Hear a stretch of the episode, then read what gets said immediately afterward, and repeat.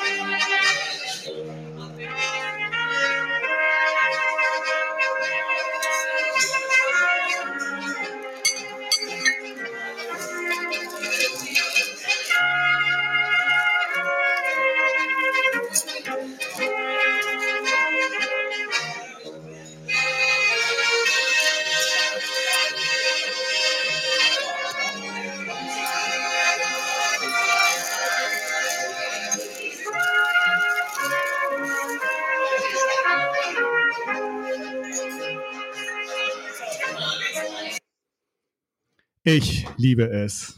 Das sind schöne Klänge. Äh, mir geht echt immer das Herz auf, wenn ich das höre. Und meinem Gast, das hat man auch schon gehört, sicherlich auch. Äh, es ist zudem ein dezenter Hinweis auf diesen. Wir befinden uns also mitten in München und das Hotelier.de Podcast Wechselspiel zwischen Köln und der bayerischen Landeshauptstadt geht somit in seine vierte Runde denn wir sind von meinem letzten Kölsche Podcast-Partner Markus Wessel wieder 600 Kilometer entfernt. Mein heutiger Gast ist der Oliver, was so viel heißt wie der Friedliche, der Verbreiter der Hoffnung oder auch der Ölbaumpflanzer. Bekannte Namensvetter sind der ehemalige Fußballspieler Bierhoff sowie der TV-Moderator Geissen. Womit er der Verbreiter der Hoffnung ist und welchen Traum äh, großen Traum er sich erfüllt hat. Ein fröhliches Griesti an den neuen Pächter vom Augustiner am Platze, Oliver Wendel. Grüß Gott, Sascha. Danke für das tolle Intro. War gut?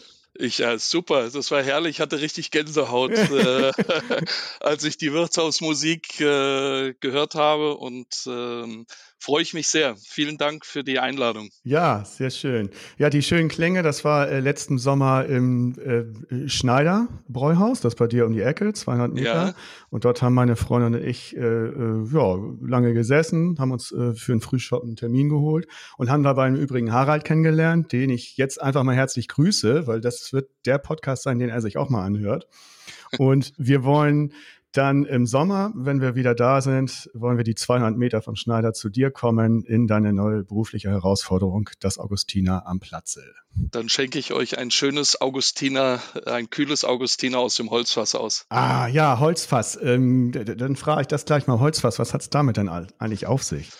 Ja, das ist eine besondere Tradition. Das Bier äh, schmeckt auch nochmal äh, etwas anders, äh, frischer und ähm, das, äh, da freuen wir uns sehr drauf. Das hat eine große Tradition, auch im Augustiner am Platzl in dem Wirtshaus, was wir jetzt demnächst äh, eröffnen werden. Dort wird sehr, sehr viel äh, als eine, einer der wenigen Wirtshäuser in München ähm, noch das Bier aus dem Holzfass äh, ausgeschenkt. Nicht ausschließlich, aber zum großen Teil. Und äh, ja, das hat eine besondere Tradition, ist geschmacklich äh, nochmal was anderes macht dem Wirt Spaß und äh, den Gästen natürlich auch, vor allen Dingen. Schön, ich hab, hatte das gelesen und äh, das wollte ich auf jeden Fall auch fragen. Äh, bevor wir jetzt zum Augustiner weiterkommen, fange ich immer an so ein bisschen mit der äh, Vita meines Gastes. Äh, du, du, hast auch, äh, wie die meisten meiner Gäste, äh, eine klassische Ausbildung gemacht zum Hotelfachmann und eine äh, angeschlossene Jungkochausbildung. Warst dann bei ja. Maritim Verkaufsrepräsentant und warst im Kempinski Hotel Grafenburg Bruch, stellvertretender Verkaufsdirektor. Und dann kam Abschluss zum Hotelbetriebswirt in Heidelberg. Und dann ja. ging es aber nicht weiter in der Hotellerie. Genau. Ähm, ich hatte, bevor ich nach Heidelberg ging, ähm, verschiedene Angebote damals äh, bei zwei äh, Hotelgruppen. Zum einen bei Kempinski mhm. und äh, in der Interconti-Gruppe für so eine Art Fast-Track-Programm Hoteldirektor zu werden. Ich empfand mich aber damals äh, noch als recht jung und äh, noch nicht irgendwie fertig, äh, dort mich jetzt als äh, wie so ein Joystick äh, durch die Gegend schicken zu lassen. Mhm. In dem Sinne, dass sie dich in den nächsten vier, fünf Jahren oder sechs Jahren auf den GM-Posten äh, vorbereiten. Wobei ich natürlich äh, sehr glücklich war über solche tollen Angebote, gerade auch in so zwei äh, guten Hotelgruppen. Wie alt warst du da, als die, als das ja, da war ich 25 ah, okay, äh, etwa, als äh, dieses Angebot kam, ähm, ähm, ob ich daran Interesse hätte. Und ich hatte natürlich auch Interesse, aber irgendwie habe ich äh, das reflektiert. Ich weiß noch nicht warum, äh, wieso, äh, aber es war richtig, dass ich gesagt habe, ich mache noch mal einen Step äh, von zwei Jahren, bin auf die Hotelfachschule Heidelberg gegangen, was mir persönlich sehr gut getan hat und ähm, weil man da einfach noch mal ein paar Dinge reflektiert hat und ähm, um auch nochmal ein bisschen Zeit zu gewinnen, nochmal äh, Dinge aufzuholen und nachzuholen. Und äh, bin aber nach der Hotelfachschule dann nicht zurückgegangen in die Hotellerie, obwohl ich im Herzen immer ein Hoteller war. Ich liebte Hotellobbys und ähm, das war jetzt nicht, weil ich mich im Hotel nicht wohlgefühlt habe. Ich hatte aber während meiner Kempinski-Zeit äh, in, im, äh, unter anderem im Kempinski Grafenbruch sehr viel Verbindung ähm, zur LSG und zum Lufthansa-Konzern. So lernte ich damals den Lufthansa Party Service kennen. Mhm. Und das war für mich äh, immer ein sehr spannender Gesprächspartner und äh, der uns da immer wieder in dem Hotel besucht hat. Und, ähm, und während der Hoferzeit in Heidelberg war ich dann auch äh, mit der Person in Kontakt und ich habe dann äh, nach der Hoferzeit auch ein Angebot bekommen, dann nach Düsseldorf zu gehen in den Catering-Bereich und ähm, habe dann gedacht, ich mache das jetzt und im Rückblick war es auch für mich der richtige Weg, ähm, auch wenn ich betone, dass ich mich im Hotel immer sehr wohl gefühlt habe und im Herzen da auch ein Hoteller bin, aber letztendlich sind das ja ähnliche, ähnliche Zweige. Wir haben nur halt keine Logis ja. und kein festes Haus und ähm, ähm, aber so in den Kernpunkten Leidenschaft und Freude, Spaß und äh, Disziplin, Fleiß, Qualität etc., äh, das ist äh, ähnlich wie in der Hotellerie. Und so startete ich damals im Catering-Bereich in Düsseldorf. Und dann kam Lufthansa die, Party Service. Ja, und dann kam die berühmt-berüchtigte Expo 2000. Oh ja, das war, ähm, wir haben erstmal, oder ich hatte erstmal äh, zwei gute Jahre in äh, Düsseldorf. Äh, dort lernte ich auch damals meine Frau kennen und meine spätere Frau kennen. Aber zur Expo 2000, das war für mich im Rückblick äh, die beste Management-Ausbildung, die ich bekommen konnte. Das war, das war diese Weltausstellung, ne? Nur das war die Weltausstellung, genau. genau. Mhm. Und ähm, ich bin, äh, ich erinnere mich, äh, in einem Büro gezogen im LSG-Betrieb in Hannover. Da stand nur ein Tisch und ein Stuhl und nicht mal eine Büroklammer. und da saß ich etwa ein Jahr vor der Eröffnung. Ähm, war ja auch noch recht frisch, kam von der Hofer Heidelberg bezieh beziehungsweise von Düsseldorf, aber ich war ja, hatte ja noch nicht so wahnsinnig viel Erfahrung im Catering-Bereich. Und ähm, ja, dann haben wir doch sehr viele Aufträge ähm, akquiriert ähm, auf der, also äh, verschiedene ähm, äh, Stände, auch äh, von verschiedenen Unternehmen, verschiedene Gastronomien hat der Lufthansa Party Service gemacht. Und insbesondere, was für mich sehr spannend war, wir haben die täglichen Staatsbankette ähm, auf dem Expo-Gelände ähm, äh, gewonnen. Das heißt, wir hatten insgesamt über 156 ähm, ja, circa 150, 156 Staatsbankette, jeden Tag ein anderes Land. Boah. Das war natürlich für mich ein unglaublicher Lernprozess und Wer sich äh, daran noch erinnert, die Expo 2000 ist ja mit wahnsinnig viel Tramborium mhm. ähm, angekündigt und vorbereitet worden. Und das war für Deutschland ja schon ein, eine sehr besondere äh, Veranstaltung über mehrere Monate. Und dann ist es doch recht schwierig gestartet ja. mit fehlenden Besuchern. Ähm, und ich sage deswegen rückblickend eine, eine, eine tolle Managementausbildung, weil ich über 300 Menschen habe einstellen dürfen ich musste dann nach vier bis sechs Wochen äh, über 150 Leute wieder ausstellen, mhm. was nicht ganz so einfach ist. Ähm, Und äh, weil das ja auch nochmal im Catering-Bereich eine sehr, wie soll ich sagen, sehr enge Zusammenarbeit ist. Äh, das Team spielt da eine ganz äh, wichtige Rolle. Und ich war einfach dort in diesen Punkten noch recht unerfahren. Ähm, und ähm, das war aber für mich ein unglaublich spannender Prozess. Ähm, dann natürlich die verschiedenen Themen, die wir auf dem Gelände äh, damals hatten ähm, durch die stationären Gastronomien und durch die Events ähm, und durch die Staatsbankette. Aber durch die fehlenden Besucher und ähm, durch das Verändern der Personalstruktur haben wir natürlich dann auch Konzepte wieder verändern müssen. Mhm. Wir haben dann Restaurants zu Event-Locations umgebaut äh, und umgestaltet. Wir haben manche Restaurants, Bedienrestaurants in Selbstbedienungsrestaurants äh, kurzfristig umgewandelt die Staatsbankette liefen ganz normal weiter. Ich habe damals ähm, ähm, dann auch mit den Kollegen auf dem Gelände sozusagen die Leidens, mit den Leidensgenossen die ERFA-Gruppe gegründet. Äh, das war sozusagen der Vorläufer. Also da haben praktisch Mitbewerber sich teilweise äh, gemeinsam LKWs äh, ähm, ähm, geliehen ähm, und ähm, wir haben praktisch Infrastruktur hinter den Kulissen gemeinsam genutzt, um einfach Kosten auch zu sparen. Mhm. Also all diese Dinge und dann auch noch diese Staatsbankette, wo ich die, das Glück hatte und das Vergnügen hatte, ähm, im Grunde genommen ähm, in, in 150 Länder zu reisen, weil ja jeder Pavillon anders gestaltet war, äh, dem Land entsprechend. Ähm, und da habe ich natürlich unglaubliche Erfahrungen und auch tolle Menschen kennengelernt.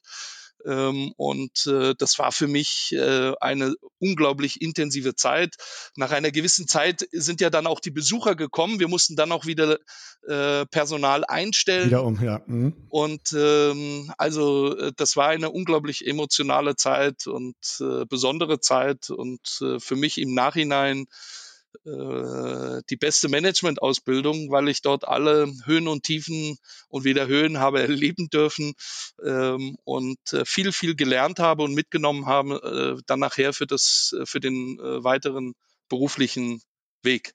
Und Toll. Hannover ist, äh, äh, hat ja nicht so das beste Image, aber äh, nach den gut anderthalb Jahren, wo ich in Hannover gelebt habe, muss ich sagen, ähm, habe ich mich sehr wohl gefühlt und äh, äh, da äh, ist äh, Hannover auch eine äh, lebenswerte Stadt, äh, was man so von außen erstmal nicht so betrachtet. Aber oh. da habe ich Hannover ganz gut kennengelernt. Ja, schön. Und ähm, dann ging es ja weiter mit Käfer, äh, Kofler. Und äh, bei Käfer hast du ja auch äh, noch den Feinkostpapst äh, kennengelernt, Gerd Käfer. Genau. Nein, das war ähm, Käfer und insbesondere ähm, Gerd und natürlich auch ähm, Michael Käfer. Mhm. Das sind schon Menschen, äh, die mich auch sehr geprägt haben. Ähm, in, in vielerlei Hinsicht, auch gerade in dem gehobenen ähm, Event-Catering. Und also insbesondere äh, äh, Gerd Käfer, wer ihn erlebt hat, äh, äh weiß das. Äh, mit ihm durfte ich äh, Dinge erleben, äh, das, das, äh, das hast du nicht woanders erleben können.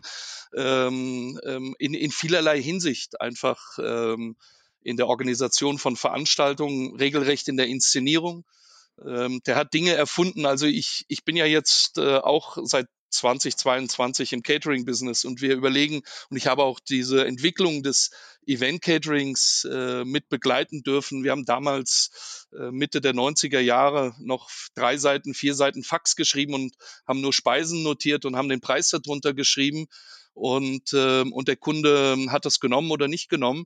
Ähm, heute werden Riesenkonzepte, Präsentationen, Probeessen ähm, organisiert. Mhm. Äh, und man ist ja auch immer wieder am Überlegen, äh, sich neu zu erfinden, im, im kleinen Detail oder im großen Ganzen.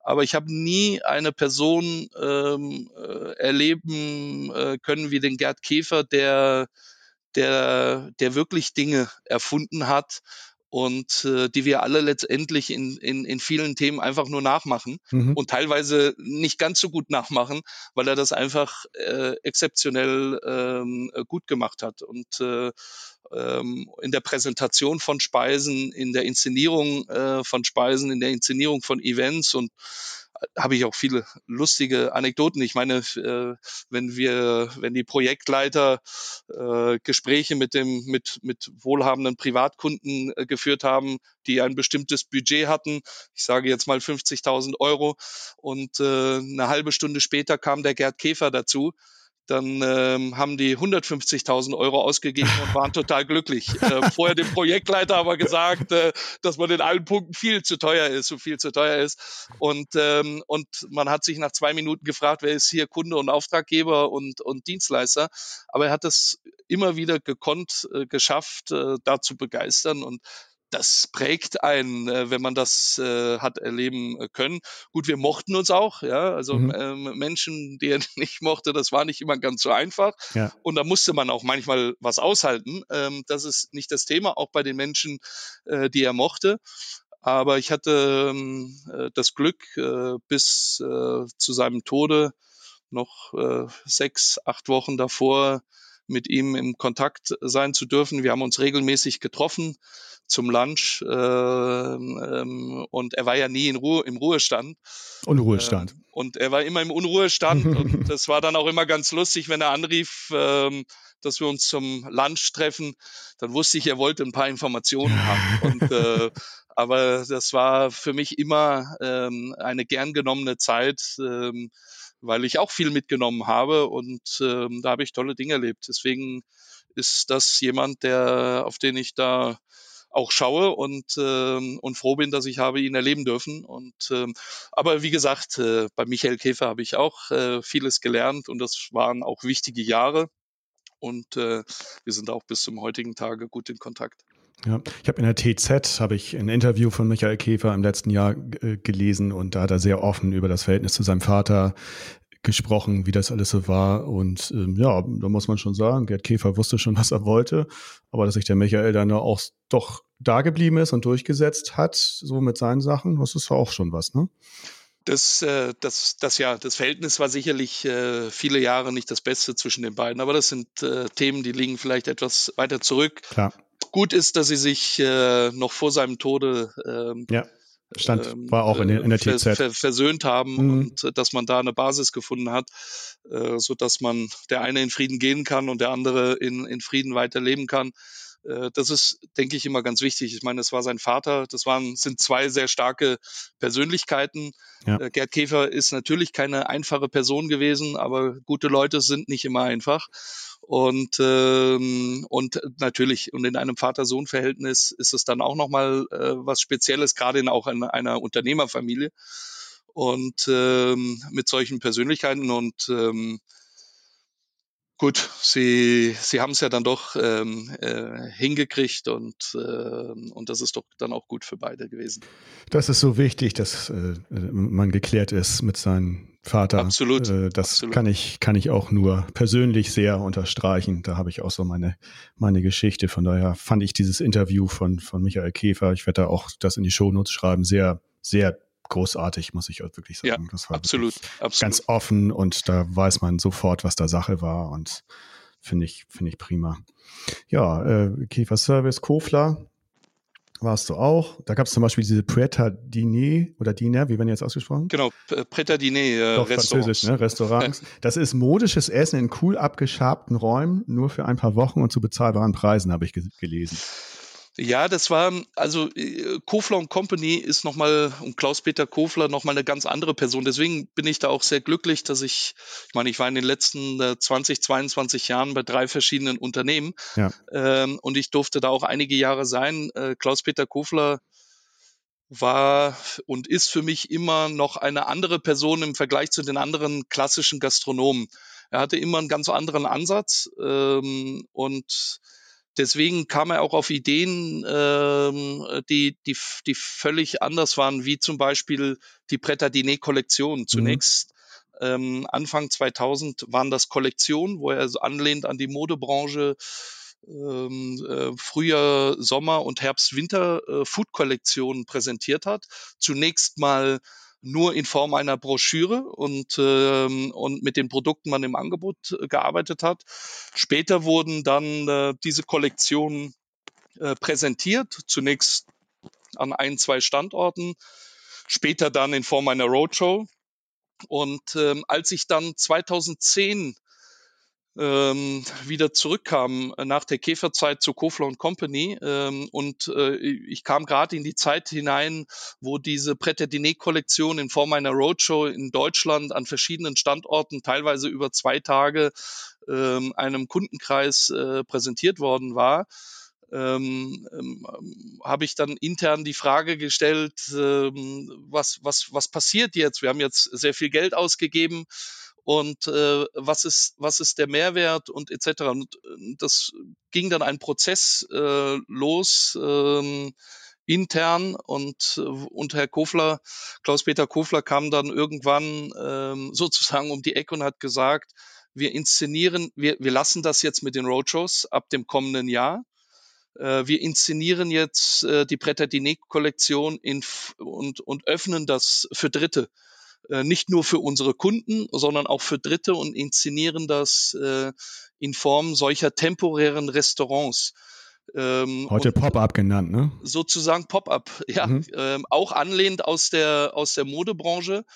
Und, ähm, und er hat das, er ist ein sehr polyglotter Mensch, äh, viel unterwegs und viel gesehen. Daher gibt es bei ihm, äh, bei Klaus-Peter Kofler, ja, sehr spannende Ansätze oder auch Transfers. Das habe ich immer bewundert, äh, wie er Transfers aus anderen Ländern, aus anderen Branchen in unsere Branche ähm, hinein übersetzt hat und äh, sich da akribisch Gedanken gemacht hat, hier was zu ein Produkt zu entwickeln, was was ähm, ähm, ja was State of the Art ist oder was was neu ist, ähm, ohne das Produkt äh, dabei, das Essen ähm, ähm, in den Hintergrund zu stellen oder die Qualität dadurch zu verschlechtern oder daraus nur eine Show zu machen. Mhm. Das Produkt war immer im Zentrum. Aber trotzdem, er sagte, es ist nicht mehr nur es geht nicht mehr nur um Food äh, und, und, und Getränke, sondern es geht um Tischkultur, um Ambiente, um Atmosphäre, um Entertainment. Ähm,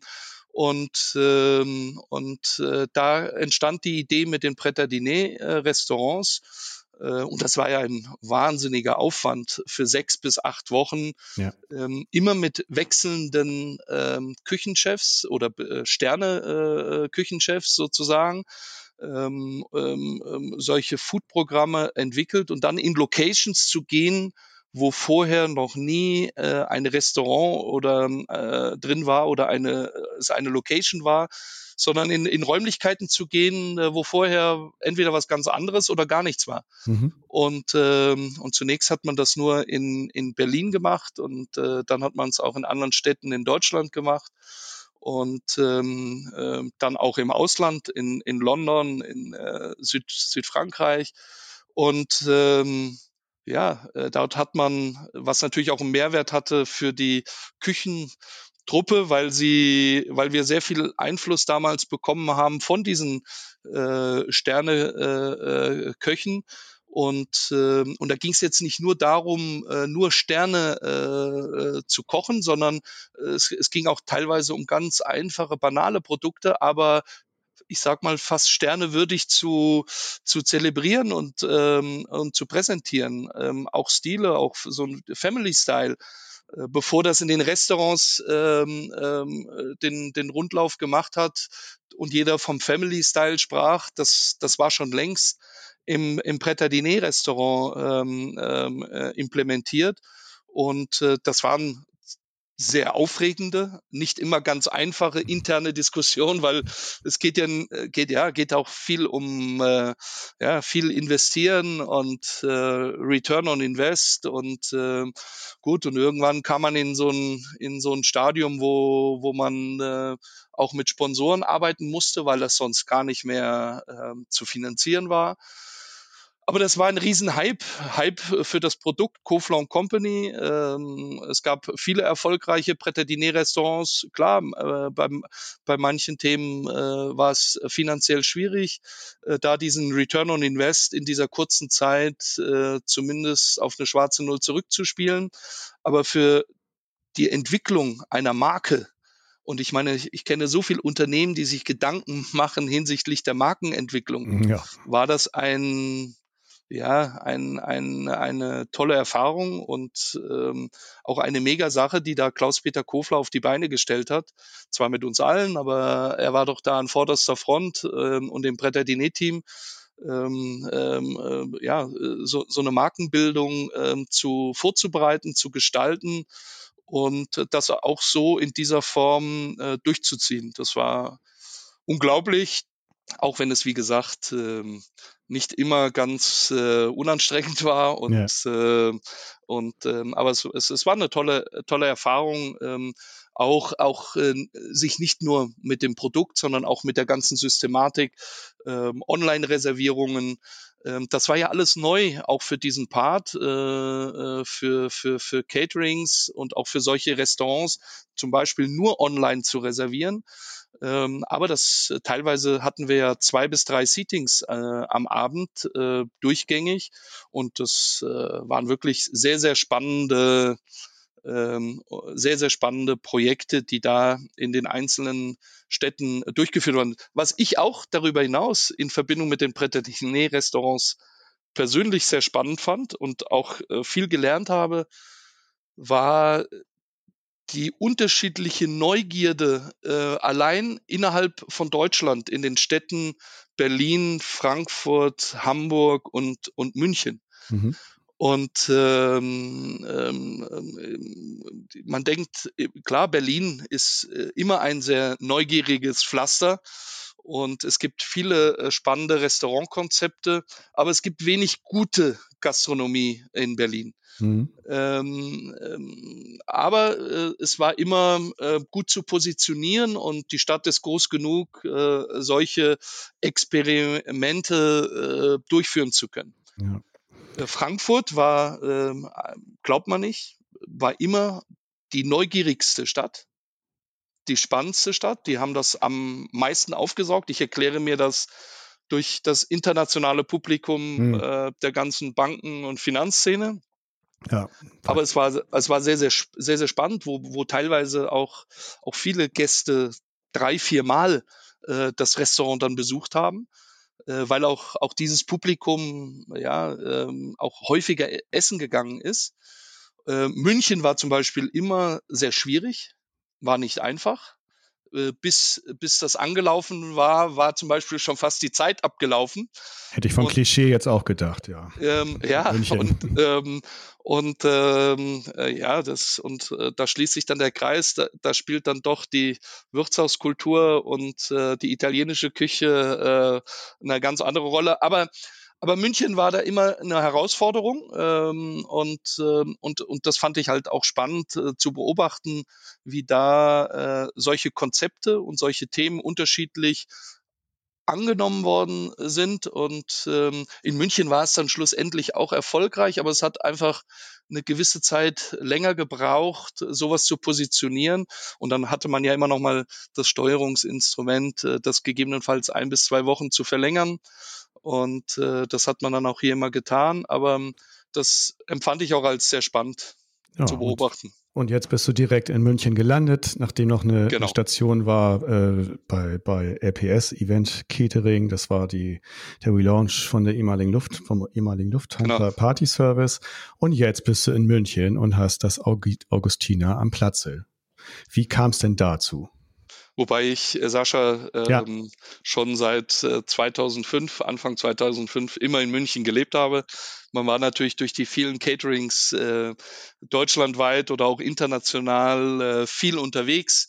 Und ähm, aber die Basis und die Familie, die Kinder wurden hier geboren, mhm. ähm, war München immer für mich ähm, ähm, mittlerweile das Zuhause und, ähm, und, und mittlerweile die Heimat und ähm, ähm, aber wie gesagt, jetzt schließt sich der Kreis mit dem Wirtshaus. Ja, das war, das war immer äh, mein Traum, das war immer unser Traum äh, von meiner Frau und mir, mhm. ähm, so etwas äh, zu tun. Äh, wir wussten, dass das nicht äh, ganz einfach ist, äh, weil die guten Wirtshausobjekte nicht so äh, ohne weiteres äh, über den Tisch gehen, nee. ähm, wenn man nicht selbst einen Betrieb äh, in, in München vor Ort ähm, schon erfolgreich führt. Äh, kleinere Objekte ähm, hat man hin und wieder mal, ähm, ich sage mal, angeboten bekommen, darüber zu sprechen. Mit ein, zwei äh, Objekten waren wir in den letzten fünf, sechs Jahren auch äh, in Gesprächen. Eins davon war auch in Verbindung mit der Augustiner Brauerei. Und da hat es aus unterschiedlichen Gründen noch nicht geklappt, aber ich glaube, dass wir da einen ganz guten Eindruck hinterlassen haben. Aber dann kam die Corona-Krise ähm, ja. und die Pandemie startete dort ähm, Anfang 2020 und und dann waren wir ja auch letztendlich sehr froh, dass wir bis dato äh, oder bis dahin noch kein eigenes ähm, Objekt gefunden haben. Und äh, gut, und während Corona habe ich auch noch nicht äh, mehr großartig gesucht, aber diese Phase und diese Pandemie, die natürlich auch für unsere Branche ziemlich äh, äh, brutal war und ist, äh, auch insbesondere im Eventbereich ja. ähm, äh, war, weil in dieser einen Woche haben wir wahnsinnig viele Aufträge da Ende Februar, Anfang März innerhalb von wenigen Tagen äh, verloren. Mhm. Und damals haben wir nicht gedacht, äh, dass äh, dass es so lange äh, dauert und wir haben uns auf versucht in den Herbst zu hangeln aber im Laufe dieser Zeit, und wir wissen das alle, wie lange das äh, nun dauert, ähm, habe ich mir natürlich auch des Öfteren Fragen gestellt, wie geht es weiter, auch mit unserem Eventbereich. Ich, ich bin Caterer, ich, ich liebe auch äh, das Catering und auch äh, diese vielen unterschiedlichen Veranstaltungen, die ich habe erleben dürfen.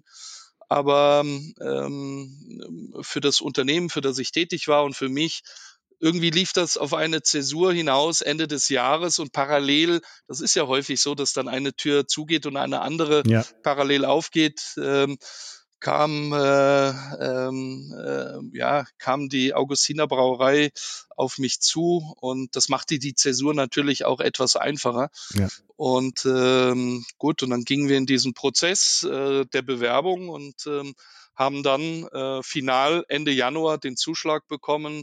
Und ich weiß noch, äh, als äh, dieser erste Anruf kam und die Brauerei sagt, Herr Wendel, sind Sie immer noch interessiert, äh, mit Ihrer Frau ein, ein Wirtshaus zu betreiben? Da habe ich gesagt, ja, äh, selbstverständlich. Und die Augustiner Brauerei und ich hoffe, das hört man hier auch zwischen den Zeilen. Das ist was für mich ganz Emotionales, mhm. äh, Leidenschaftliches, diese Tradition. Es ist Inhaber geführt. Es ist äh, älteste Brauerei von München. Das ne? ist die älteste Brauerei. Es ist das beste Bier. und äh, und ähm, und ich, ich wagte gar nicht zu fragen, äh, um welches Objekt es sich handelt. Ähm, sondern ich habe gesagt, ich komme gerne in die Brauerei und äh, ich bin dann in das Gespräch gegangen, in die Brauerei und äh, dort führten wir dann ein gutes Gespräch. Ich war aber alleine und ich weiß noch, ich habe äh, bin raus aus dieser Brauerei und ich meine, das ist wirklich also äh, wie, wie fast wie Grand Hotellerie, wenn man in mhm. dieses alte Verwaltungsgebäude kommt, wo man wirklich diese Jahrhunderte äh, riecht und sieht und solche solche Gebäude gibt es wirklich nur so bei ganz alt eingesessenen Unternehmen. Ähm, sehr hochwertig, aber es ist noch diese ganz alte, dieser ganz, ganz alte Rahmen und, und diese Struktur und diese alten Wände und der Boden und ähm, das hat so eine ganz besondere Atmosphäre. Aber ich ging dann dort raus und ähm, erzählte dann meiner Frau im Auto, um welches Objekt es sich handelte und äh, das, äh, äh, ja, das äh, veränderte sofort unsere grundsätzliche Stimmung, weil ähm, klar, das war natürlich dann eine ganz andere Ausgangssituation. Also wir wussten, dass das noch ein ein Weg ist ja. ähm, in, in, dieser, äh, in diesem Bewerbungsprozess. Aber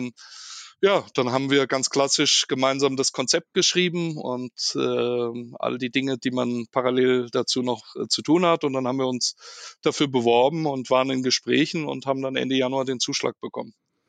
Was musstest du da jetzt äh, investieren selbst und was, was hat die Augustiner Brauerei, was gibt die dazu? Ja gut, das ist von, von Brauerei zu Brauerei unterschiedlich. Äh, bei der Augustiner Brauerei halten sich die Investitionen für den Pächter immer in Grenzen, weil sie einfach ein, in anderen Brauereien muss der Wirt auch das komplette Inventar mhm, genau. äh, mitbringen und neu investieren. Das stellt in diesem Fall ähm, die Brauerei. Die Brauerei ist ähm, ich sage mal, das war nicht nur vor der Unterschrift, auch nach der Unterschrift ein sehr fairer Partner. Mhm. Ähm, das Thema äh, Pandemie ist natürlich auch ein Thema. Ähm, auch so ein äh, Objekt, ähm, auch wenn es ein Wirtshaus ist, ähm, die Pandemie nicht ganz außer Acht zu lassen. Das war aber auch für die Brauerei kein, keine Frage, ähm, ähm, dort auch einen, einen fairen Weg ja, für den Pächter ähm, ähm, zu, zu gestalten, dass man einfach eine Grundlage hat, dass das on the long auch erfolgreich ist. Und mhm. ähm, so habe ich die Brauerei vom ersten Tag kennengelernt. So hat sich das auch äh, Wochen und Monate nach der Unterschrift äh, bestätigt bis zum heutigen Tag. Und ähm, natürlich müssen wir einiges investieren in ein, in Kassensystem. Das ist ein ja. spannendes Thema, weil das ja. waren Themen, da habe ich mich als Caterer nicht mit ähm, intensiv auseinandersetzen müssen. Ähm, wir haben, äh, wir müssen äh, das Kleinequipment wie Geschirr, Besteck und Gläser, wobei Biergläser und Bierkrüge kriegt man von der Brauerei gestellt. Wollte ich wohl mahnen. Äh, und, äh, und sonst wird ja nicht viel anderes darin getrunken. Also, äh, äh, aber, aber das ganze, äh, ganze Geschirr und das Besteck, äh, das Küchenkleinequipment ähm, äh, muss man auch mitbringen. Ja, da, da kommt schon einiges äh, zusammen und natürlich auch äh, Dekorationsthematiken, natürlich die gesamte IT. Ähm, da habe ich sehr viel investiert. Ähm, da war jetzt, äh, sei es, weil ich persönlich wichtig finde, auch in einem Wirtshaus, dass es ein vernünftiges äh, WLAN gibt, äh, ja. nicht nur für, für die inländischen Gäste, sondern auch für die, für die ausländischen Gäste. Absolutes Muss, ja. Und das ist ein absolutes Muss. Und ähm, dort habe ich einiges investiert und auch für die gesamte EDV, die wir für die ganze Organisation, äh, auch für das Bankettbüro, äh, für die verschiedenen Räumlichkeiten äh, brauchen. Ähm, und ähm, aber vom Charakter her, das ist einfach sehr wichtig und das war auch in den Gesprächen mit der Brauerei so. Das Augustin am Platzl ist ein klassisches Wirtshaus und soll auch ein klassisches Wirtshaus bleiben. Und das ist auch das, was ich und auch meine Frau, was wir gemeinsam ähm, ähm, machen wollten. Und äh, wie gesagt, es gibt nichts Schöneres, das dann auch noch gemeinsam mit Augustina machen zu dürfen. Die Tradition bewahren und zugleich mit der Zeit gehen. Absolut, absolut. Und hm, äh, keine Experimente machen, aber, nee. aber, äh, aber abso absolut richtig. Natürlich, äh, ich meine, äh, äh, muss man ein paar äh, Akzente auch setzen, auch äh, modernerer Art. Auch das Thema, da habe ich ja nun auch viel im Catering ähm, äh, lernen dürfen ähm, mit, äh, sei es der vegetarischen oder veganen ja. Thematik ähm, oder auch allgemein die ganzen, ich sage jetzt mal, Unverträglichkeiten äh, von Lebensmitteln. Mhm. Da haben wir im, im, im Catering einfach sehr viel äh, damit zu tun gehabt und ich, ich weiß einfach, ähm, wir fokussieren uns natürlich auf verschiedene Zielgruppen wie die Münchner und Münchnerinnen, wie die wie Firmenveranstaltungen, wie Buxtehude, äh, wie die, die deutschen Touristen äh, und da ist München ja immer eine Reise wert ja. und eine wunderschöne Stadt und natürlich auch die ausländischen Gäste. Also wir fokussieren uns auf verschiedene Zielgruppen. Aber ähm, die Generation ähm, ähm, zwischen 20 und 30 ähm, ähm, die heute, ich sag mal, zu acht, zu zehn vielleicht in die Stadt gehen. Äh, und da sind immer in der Gruppe äh, zwei Leute dabei, die heute Veganer sind oder mindestens Vegetarier. Ja. Und die suchen die Lokale äh, aus äh, für, für diese ein, zwei Personen, äh, wo es auch eine Alternative gibt. Und ähm, und das ist mir auch wichtig. Wir, wir sind ein weiterhin natürlich ein fleischlastiges äh, ja. Wirtshaus und wir, wir bleiben auch ein Wirtshaus mit klassischer äh, Wirtshausküche. Ähm, aber, aber die vegetarische und vegane äh, Küche ähm, ähm, spielt bei uns auch eine wichtige Rolle und da wird es Alternativen geben oder kreative Alternativen geben, ähm, dieses Publikum auch abzuholen und auch sozusagen das Wirtshaus ähm, äh, für, für einen ähm, Restaurantbesuch oder einen Wirtshausbesuch ähm, ähm, anzubieten. Ja. Und das ist, das kann ich machen und ähm, das wollen wir machen. Und äh, deswegen ist das Thema natürlich bei uns auch auf der Speisekarte ein, ein, ein wichtiges Thema. Ob, obgleich ich sagen muss, ich habe es jetzt nicht ganz geschafft. Ähm, persönlich finde ich immer die, die, die Kennzeichnung vegan und vegetarisch schon zu viel. Warum? Äh, äh, warum müssen die gesondert behandelt werden? Äh, die werden schon lesen, ähm, äh, was ist vegetarisch und was ist vegan oder ich schreibe Mhm. unter das Gericht aus rein pflanzlicher Basis oder, oder wie auch immer. Das habe ich nicht ganz geschafft. Äh, ich habe es doch ähm, in, in solche Gruppen ähm, ähm, ähm, sortiert, aber trotzdem ähm, war das ein Ansatz und ähm, wir werden sehen, wie das angenommen wird. Und ähm, aber das habe ich ja jetzt auch eingangs schon gesagt, mit, mit der Musik, die du eingespielt hast, äh, da habe ich richtig Gänsehaut gehabt, äh, diese, diese Stimmen im Hintergrund mit dieser Stimmt, Musik. äh, Tellergeklimper, alles. Tellergeklimper. deshalb deshalb habe ich es auch so ausgedehnt über eine Minute, weil alles da zu hören ist. Und von mir hörst du zwischendurch auch noch so ein Schön und ähm, ja, es ist einfach, einfach Ich, herrlich. ich wagte nicht hineinzusprechen. Ich Nee. hätte am liebsten äh, wäre ich mitgegangen. Nein, aber ähm, ähm, ich, weil ich gesagt habe, das lädt ja ein, auch zum Mitspielen. Und das ist auch ein Stichwort, das wollen wir anders machen. Da freue ich mich auch. Ich meine, ich bin in einem musikalischen äh, Pfarrhaus groß geworden. Ähm, äh, da spielt die Musik auch eine wichtige Rolle. Und äh, es gibt in München nicht viele Alternativen, aber wir wollen uns auch ähm, als musikantenfreundliches Wirtshaus äh, präsentieren. Und äh, Hobbymusiker sind herzlich eingeladen. Und Ja. es gibt in Bayern die Tradition, dass die dann auch äh, die Brotzeit äh, äh, ohne Berechnung bekommen und Mhm. darauf vom, vom Wirt und der Wirtin darauf eingeladen werden. Und ähm, so dass man die Lust haben, spontan zu spielen. Ähm, ähm, wir haben ja verschiedene Räumlichkeiten, ähm, aber spontan zu spielen sind herzlich eingeladen und ähm, und, ähm, und das unterstützen wir und, und diese Kultur liebe ich. Ähm, wir, wir leben hier auch im, im Münchner Umland ähm, in dörflichen Strukturen. Also da findest du mich auf jedem äh, äh, Dorffest, Ja. äh, sei es äh, das Aufstellen des Maibaumes oder die Maibaumwache. Ähm, äh, das sind das sind feste Termine. Äh, Guck mal, das haben wir, das haben wir auch gemeinsam mit den Festen. Leider ist mein Lieblingsfest jetzt Pfingstmarkt, der größte in Norddeutschland, hier zum zweiten Mal ausgefallen, wo wir drei Tage richtig feiern, wo wir uns zu siebt treffen, einmal im Jahr, so in der Konstellation, seit, seit vielen Jahrzehnten tatsächlich. Und äh, da hast du mich voll an deiner Seite mit diesen Geschichten. Dein, dein äh, LinkedIn-Post äh, hat ja dazu unglaublich viele Reaktionen gebracht. Ich habe nochmal nachgeguckt, über 5500 Likes und 1424 Kommentare. Das ist auch äußerst selten.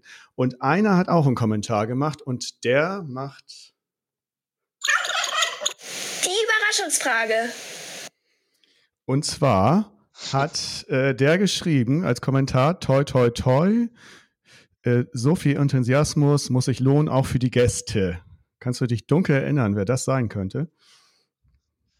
du, das ähm, waren, nein, leider jetzt nicht direkt, Ich saß, obwohl ich, Ja? obwohl ich jeden Kommentar beantwortet habe. das weiß ich, so sind wir ja auch in Kontakt gekommen im Übrigen. Also das, das nur noch Das warst nebenbei. Das warst du. nee, das war ich nicht. Das war tatsächlich Wolfgang Bosbach Ah, von der, von der, äh, der ehemalige Bundestagsabgeordnete der CDU. ja. Und dem habe ich eine äh, ne ne Mail geschickt, wir sind auch verbunden, und dann habe ich ihn gefragt, ob er dir die Überraschungsfrage schicken würde, stellen würde. Und äh, das, die lese ich dir jetzt vor von ihm. Ja, das ist Was- ja nett. Was kommt unter keinen Umständen auf die Speisekarte, selbst wenn die Gäste danach fragen sollten, ist seine Frage. Asiatische Küche. Okay, Es bleibt ein bayerisches Wirtshaus. sehr gut. Ja, Es- schön.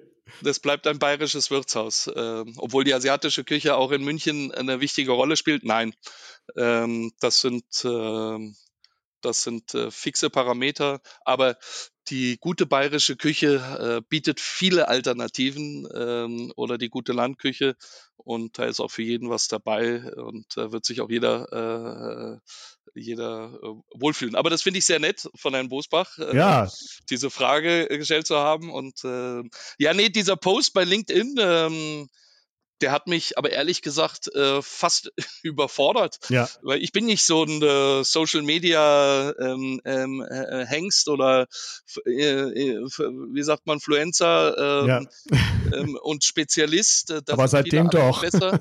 Aber seitdem doch. Und ich habe diesen, ich bin sonst bisher Instagram und andere werde ich sicherlich jetzt im Zuge des Wirtshauses machen. Ähm, aber es kommen bei mir nicht private Sachen äh, dort rein, auch Nein, nicht äh, in den zukünftigen Themen. Und ich, das habe ich, LinkedIn war der einzige Kanal und ähm, das habe ich immer dienstlich genutzt und ähm, damals, als ich diesen Post, das war nach äh, der Unterschrift und dann auch ein paar Wochen nach der Unterschrift, als gewisse Dinge ja. dann auch ähm, äh, mit dem äh, mit dem Vorgänger äh, und Brauerei geklärt waren, also all die Dinge, als es ganz offiziell war, ähm, ähm, habe ich das in Abstimmung äh, äh, gepostet, ganz allgemein, habe meinen Status da verändert. Ja, und das mhm. haben sich ja über äh, 400, knapp 400.000 Menschen angeschaut. Ja. Also ich bin etwas überrumpelt gewesen und äh, wusste nicht, was da passiert. Aber mein Sohn und meine Tochter, die reden ganz anders mit mir seitdem, weil sie sagen, oh Papa, was, denn, was geht denn hier ab? Und äh, das, da waren sie ganz stolz. So verändert sich das. Äh, wir waren früher über andere Dinge ganz stolz. Jetzt sind die stolz, äh, wenn man einen Post hat mit wahnsinnig vielen Followern. Nein, ich bilde mir da gar nichts drauf nein, ein, aber, nein, aber es, es ist, war, es, es war, äh, war eine lustige äh, und ist eine lustige Geschichte. Und hat eine riesen Werbewirkung, man darf das nicht unterschätzen und, und zeigt auch den, war jetzt auch während der Pandemie, zeigt aber auch den, den Hunger und wahrscheinlich auch den Durst auf solche, auf solche Geschichten. Und, äh, ja, die, die Feedbacks fand ich völlig überwältigend. Und ja. äh, wenn nur ein Drittel zu mir ins Wirtshaus kommen, die das geschrieben haben, ja. äh, dass sie kommen und zwei, drei äh, Augustiner Helle trinken und vielleicht äh, einen Schweinsbraten oder Zwiebelrostbraten essen, dann äh, sind wir sehr glücklich und freuen uns sehr. Nein, äh, über solche Feedbacks, äh, die machen natürlich Mut und, äh, und lassen einem die Vorfreude steigen. Also das war, das war schon, das gucke ich mir ab und zu noch auch an. Also so, ja, weil es ist, da holt man sich auch Motivation raus. Äh, und ab und zu hat sich da auch jemand gemeldet, mit dem man schon lange, lange nicht mehr in Kontakt mhm. war. Und ähm, auch solche Dinge sind dann äh, schön zu lesen und äh, dass es dann darüber wieder eine neue Brücke gibt. Also und dadurch bist du auch noch in diesem Podcast gelandet. Also das ist ja nur das äh, Allergrößte. Da, genau, genau, das stimmt, absolut, absolut. Wir kommen zum, wir kommen zum nächsten Tier. Die Lieblingsbürokratie. Ja, das ist ja äh, mein Anliegen schlechthin, mache ich von Anfang an. Manche Sachen kommen auch neu in den Podcast, aber äh, Lieblingsbürokratie, ironisch gemeint, finde ich einen total wichtigen Punkt. Ich möchte da äh, immer wieder äh, Bürokratievorgänge von meinem Gast in den Vordergrund heben und äh, würde mich jetzt interessieren und baust ja da das Augustiner neu auf. Äh, da gab es ja bestimmt auch irgendwas, was dich geärgert hat oder was ist sonst deine in aller Anführung Lieblingsbürokratie? Da weiß ich gar nicht, wo ich anfangen soll. Nein, nein, also grundsätzlich, ich bin äh, froh, in einem solchen Land wie Deutschland äh, geboren worden zu sein, auch noch aufgewachsen zu sein. Und Bürokratie ist ja auch wichtig, ohne die geht es nicht. Aber ich glaube, dass wir grundsätzlich in der Pandemie aufgezeigt bekommen haben, äh, wo unsere Schwächen sind ähm, in dem System. Und äh, ich hoffe nur, dass die Politik das äh, im Nachhinein jetzt versteht, ähm, an was äh, die neue Bundesregierung in Zukunft ähm, arbeiten muss und das Thema Bürokratie auch äh, in vielerlei Hinsicht ähm, überregional und auch in den einzelnen Ländern, in den einzelnen Bundesländern äh, in der Tat anzupacken weil es einfach viele, viele, viele Hürden gibt äh, in vielerlei Hinsicht. Also allein in unserer Branche, ob das äh, die ganzen Behördenregelungen in Verbindung mit äh, und mit Arbeitsstunden HCCP oder ähnliches ist ja. ähm, oder auch ähm, diese ganze Thematik jetzt im Zuge der Pandemie. Aber aber wenn ich nachdenke, so ein Thema, das ist eine lustige Geschichte jetzt, was heißt lustig, ist einfach sch schwer gewesen. Ich habe ich glaube, über vier Monate äh, versucht, meine Steuernummern ähm, zu bekommen. Ähm, nicht, weil ich, weil es irgendwelche Gründe gab, dass ich sie nicht bekomme. Es ist einfach auch sicherlich durch die Pandemie gewesen, erschwert, weil auch dort nicht mehr die Kollegen oder die Mitarbeiter des Finanzamtes äh, nicht immer im Office äh, waren, sondern auch im Homeoffice. Mhm. Das war ein unglaublich, dann sind äh, Informationen verloren gegangen, äh, schriftliche Unterlagen verloren gegangen, oh. ähm, äh, dann sind wieder zwei, drei Wochen verstrichen. Also das war das war schon am Schluss, äh, ja, äh, irgendwann verzweifelst du, dann lachst du ähm, und irgendwann kommt dann doch die Nummer und, ähm, und ähm, und das, das, das war ein, ein sehr bürokratischer, langwieriger Prozess. Hat sicherlich einiges mit vielen auch. aufgezeigten äh, Schwachstellen. Ja. Und natürlich, es hat, äh, hat mich insofern behindert, dass ich die, dann habe ich zunächst die äh, deutsche Steuernummer bekommen und ähm, und dann musst du noch mal äh, die Nummer äh, für die für die EU-Nummer, die bekommst du dann von dem Bundeszentralamt äh, für Steuern äh, aus Bonn. Ähm, und äh, da, da denkst du, das dauert dann vielleicht noch eine gute Woche, anderthalb Wochen, wenn die andere Nummer schon steht. Aber das hat dann auch noch mal drei bis vier Wochen gedauert, ähm, obwohl das völlig äh, unnötig ist. Aus Datenschutzgründen darf so eine Nummer auch nicht am Telefon ob, äh, mitgeteilt werden, selbst wenn ich die Person am Telefon davon schriftlich befreie. Ja. Ähm, ja, das Ja. war, ich habe es überlebt und äh, aber es hat mich in dem Sinne behindert, äh, weil ich auch ein, zwei Dinge aus dem ähm, Ausland äh, gekauft habe, wo ich die Steuernummer äh, benötigt hatte Mhm. Und äh, bis dahin äh, das nicht organisieren konnte. Und äh, also rein jetzt von ähm, Hardware-Thematiken ähm, und äh, alles, was nachher äh, Food und Beverage ist, äh, kommt äh, logischerweise aus der Region. Aber das ist, ähm, äh, ist so eine Anekdote ähm, hinsichtlich, äh, ja, wie du es nennst, der Lieb Lieblingsbürokratie. Aber es ist ein sehr, sehr, ähm, auch jetzt in der Vorbereitung und im Aufsetzen, äh, Struktur ist sehr wichtig, äh, Natürlich. auch äh, Arbeitszeiten und all diese Thematiken ist, ist, ist wichtig und äh, da will ich auch die Dinge äh, korrekt machen, aber es ist schon, äh, schon ein, ein unglaublicher Wahnsinn, äh, links und rechts, Mhm. äh, ähm, dann wirklich auch keine Fehler äh, äh, zu machen. Also das ist, das wird, da werden einem schon viele Klötze hineingelegt und wie gesagt, gerade auch bei diesem Thema der Arbeitszeiten, ähm, ich, ich bin jemand, der sagt, natürlich müssen wir die über die, die Stunden, die mehr gearbeitet werden, wieder zurückgeben. Ja, da haben viele Kollegen vor 20, 30 Jahren viele, viele Fehler gemacht Ja. und Dinge nicht richtig gemacht und leider da auch unsere Branche nachhaltig belastet. Richtig. Ähm, ja, ich bin selber da in der Zeit auch äh, gastronomisch groß geworden, aber äh, für mich, mir, mir hat das nie was ausgemacht, aber die Generation heute ist halt anders. Und, äh, und das ist einfach schwierig, äh, da jetzt gutes, qualifiziertes Personal zu finden. Und das finde ich einfach wahnsinnig schade, weil ich unseren Beruf, ich bin gelernter Hotelfachmann äh, oder auch, auch äh, Köche, Restaurantfachleute oder Hotelkaufleute. Das ist ein, ein so wunderschöner Beruf. Ähm, wenn man die, ich sage mal, die Eigenschaften mitbringt, ist das, ob man in dieser Branche nachher auch bleibt oder nicht, ähm, eine wahnsinnig gute Grundlage für Dinge, die man dann noch on top draufsetzen kann, ob es Ja. ein Studium ist oder oder ähm, oder man geht weiter, hoffentlich weiter, gute Leute ähm, in der in der Branche, in der Hotellerie oder in der Gastronomie oder äh, in einem Wirtshaus. Ähm, äh, das, das, das ist sehr, sehr schade, dass wir uns so schwer tun, äh, gute, gute Leute zu finden. Aber deswegen sagte ich, ich, es ist richtig, dass wir natürlich mehr Stunden wieder zurückgeben, aber wir können es natürlich manchmal nur saisonal beantworten oder sagen, okay, jetzt muss man drei Tage ein bisschen mehr Gas geben und dafür äh, werden in den darauffolgenden zwei Tagen äh, die Stunden abgebaut. Das ist in unserem System nicht möglich und deswegen muss man dort wahnsinnig äh, akribisch arbeiten und leider sehr viel Zeit hinter den Kulissen verbringen, äh, aufzupassen, dass man sich äh, ja in gesetzlichen Rahmen bewegt, was ich ja tun will, ähm, und, und, und keine Fehler äh, zu machen, einfach weil es die Bürokratie äh, da so vorgibt. Und da werden uns äh, hinter den Kulissen sehr viele Klötze zwischen die Beine geworfen und äh, das könnte man deutlich einfacher organisieren. Aber wir machen ja nicht die Gesetze. Ähm, Ja, aber jeder, jeder, der sie macht, sollte sich mal überlegen, wenn er dann doch noch das letzte Bier auf der Hochzeit haben möchte ähm, oder noch ein Essen oder was weiß ich, äh,